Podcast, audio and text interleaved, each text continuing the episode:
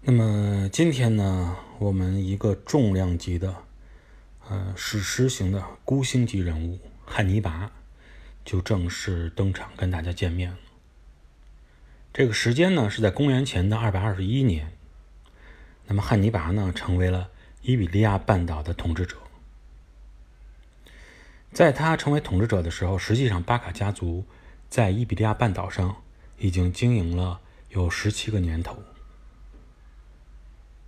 在这期间呀，他们确实是为迦太基的成功征服半岛，包括半岛的东边，包括半岛的南边，付出了很多，包括两代领导人的生命。之前说的哈米尔卡，那么他是死在了与伊比利亚人的战争中，在公元的公元前的二百二十八年。在公元前的二百二十一年呢，他的女婿也是在与凯尔特人的战争中被刺杀了。那么这样一个结局，也是让大家能够体会到，迦太基征服伊比利亚半岛确实非常的不容易，也经历了很多的艰难坎坷和障碍。那么，虽然哈米尔卡的女婿是死在了凯尔特人的刺杀中，但实际上在征服伊比利亚半岛的过程中啊，这个哈米尔卡始终他是觉得对待凯尔特人，呃，应该是有所不同的。他觉得凯尔特人实际上还是他们的朋友，是他们潜在的盟友。一方面呢，就是因为凯尔特人所占据的。呃，伊比利亚半岛的西部和北部不是迦太基人主要想扩张的方向。还有一个原因呢，就是从比利牛斯山往南到亚平宁山脉往北，本身都是凯尔特人的领领地啊。如果要说迦太基人说有一天击败罗马以后，那么他们在与这凯尔特人之间处理的这个之间的关系上啊，还需要进行稍微。怀柔一些啊，稍微有点艺术，别那么生硬。那么实际上呢，他们为了和这个凯尔特人结盟，也是付出了很多。包括汉尼拔和他的弟弟是娶了凯尔特人为妻啊。从这么一个政治的表态来看，让他在日后的远征呢能奠定一些基础。当然了，他们也心里也很清楚哈，你光用这种怀柔的政策啊，你完全都能让这些各自为战的凯尔特人。部落能够成为自己忠实的盟友，没有一个说对你有这种离心叛德之心的，也不太可能。就是在汉尼拔决定对罗马发起远征之前，他还是对一些不愿意跟他结盟的部分凯尔特人的部落发起了一些征讨，取得了两场战役的胜利。这样呢，在公元前的二百二十一年这么一个时间，啊，应该说迦太基人已经控制了。包括马德里在内的大部分啊，这个半岛地区。那么在这种状态下呢，实际上汉尼拔面临着呢有两条路可走。一条路就是他来当这个伊比利亚的主人啊，自己封国，自己把这块管好就可以了。还有一条路呢，就是他真正完成击败罗马的梦想。呃，从当时这个情况下稳健一点的方式来看哈。这个汉尼拔说：“我来摆脱迦太基人的控制，在伊比利亚半岛上，我来独立，这种可能性是非常大的。因为本身你迦太基之前不是也是属于这个推罗的殖民地，然后自己独立称霸一方的吗？在这个时候，巴卡家族已经是在伊比利亚半岛的东南东南部啊，啊，有了自己的完非常牢固这种势力范围，甚至建了一座城，叫新迦太基城。”啊，用这个来作为政治中心来控制伊比利亚，所以他要想在这块儿，呃，独自为政是非常的方便，也是可行的。那么，假设说汉尼拔选择的是第一条路，哈，就是说我不再跟这个罗马为敌了，我们友好相处，然后我就控制我自己这个地盘。当时罗马人的态度应该是暂时不用太担心的，因为毕竟罗马人也是希望迦太基人内部能够分裂，这是他们最希望看到的。但是呢，最终汉尼拔没有这么选择，即使是说迦太基内部也可能已经出现了很多矛盾，但最终在他的控制之下，分裂的局面没有出现。原因在于什么呢？就是汉尼拔从小受到的教育。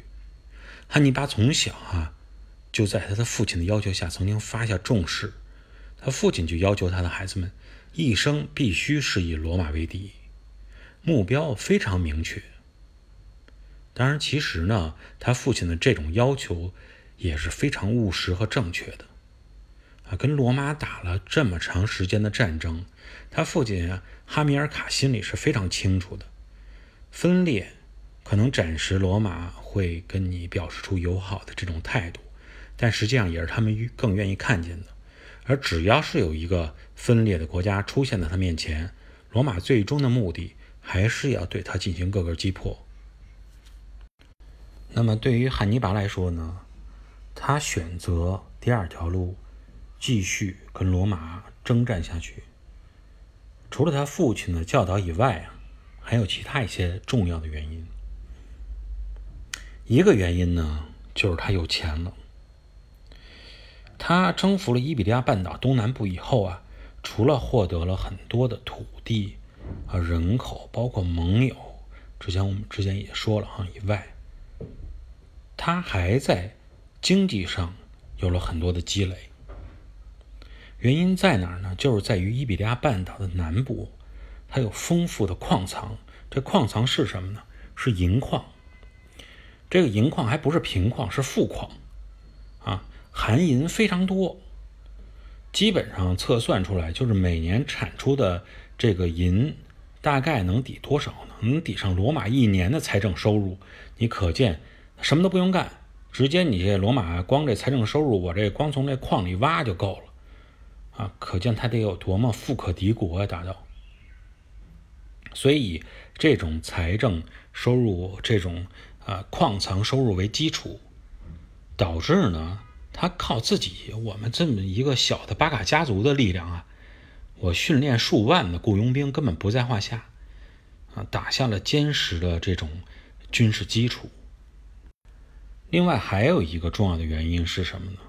除了钱以外。就是他获得了非常好的一种马，他控制这个半岛啊，那么属于梅塞塔高原中的一部分。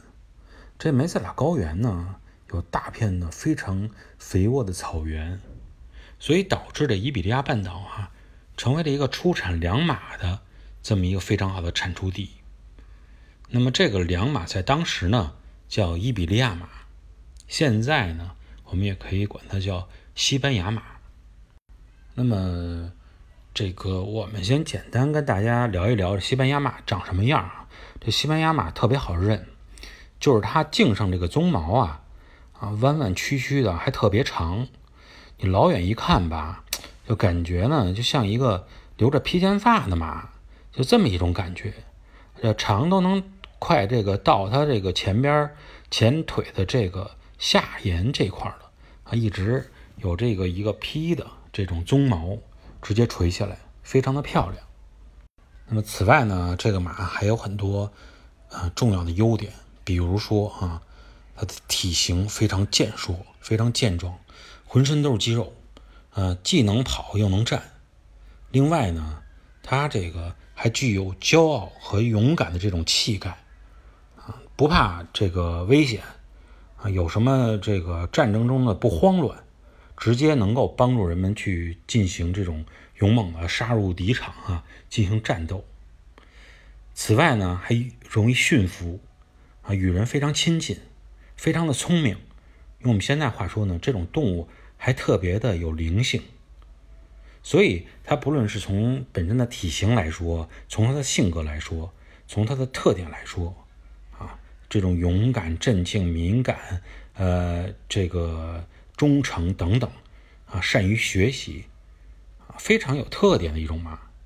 甚至于呢，我们现在依然能看到这种马，在哪能看到呢？就是在一些大型的体育盛会上，啊，比如说包括啊奥运会啊，比如说这种骑术会啊等等这种骑术表演比赛中，啊，这种马，西班牙马都是用于花式骑术啊，包括牛仔用马啊，盛装舞步啊等等这些。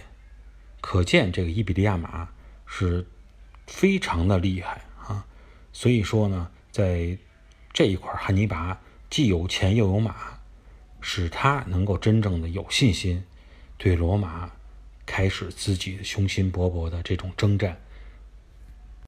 呃，实际上呢，当这个包括巴卡家族哈、迦太基这些人在伊比利亚半岛上扩张的时候，那么对面的罗马呢就已经感觉到啊这个威胁不对啊，他们这个实力在不断的积蓄，对他们已经构成威胁了。那一方面呢，本身我们之前说过，罗马还有自己的麻烦要解决呢，后边这个后花园这块得稍微这个弄一弄，要不然这个后边的这个如果后院起火的话，我也没法对前边的迦太基人去搞什么大动作。还有一个呢，就是迦太基人本身啊进行扩张给出的理由，他们也呢将信将疑，就是说本身我是要对你进行战争赔偿的呀。我如果不扩张的话，我哪去拿这些钱呢？所以我干的这些事儿是为了给你钱，你就别太介意我扩张的这么厉害了。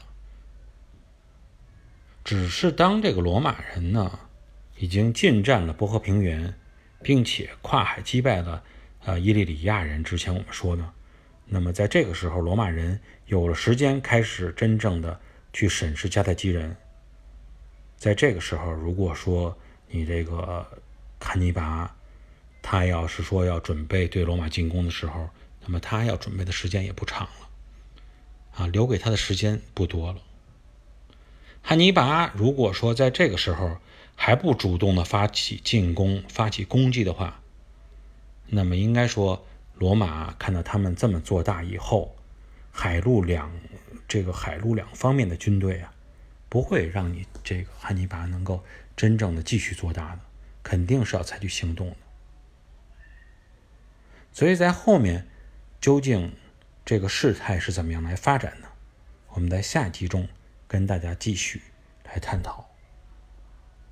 感谢各位的收听，今天呢这个节目就讲到这里，我们下期节目再见。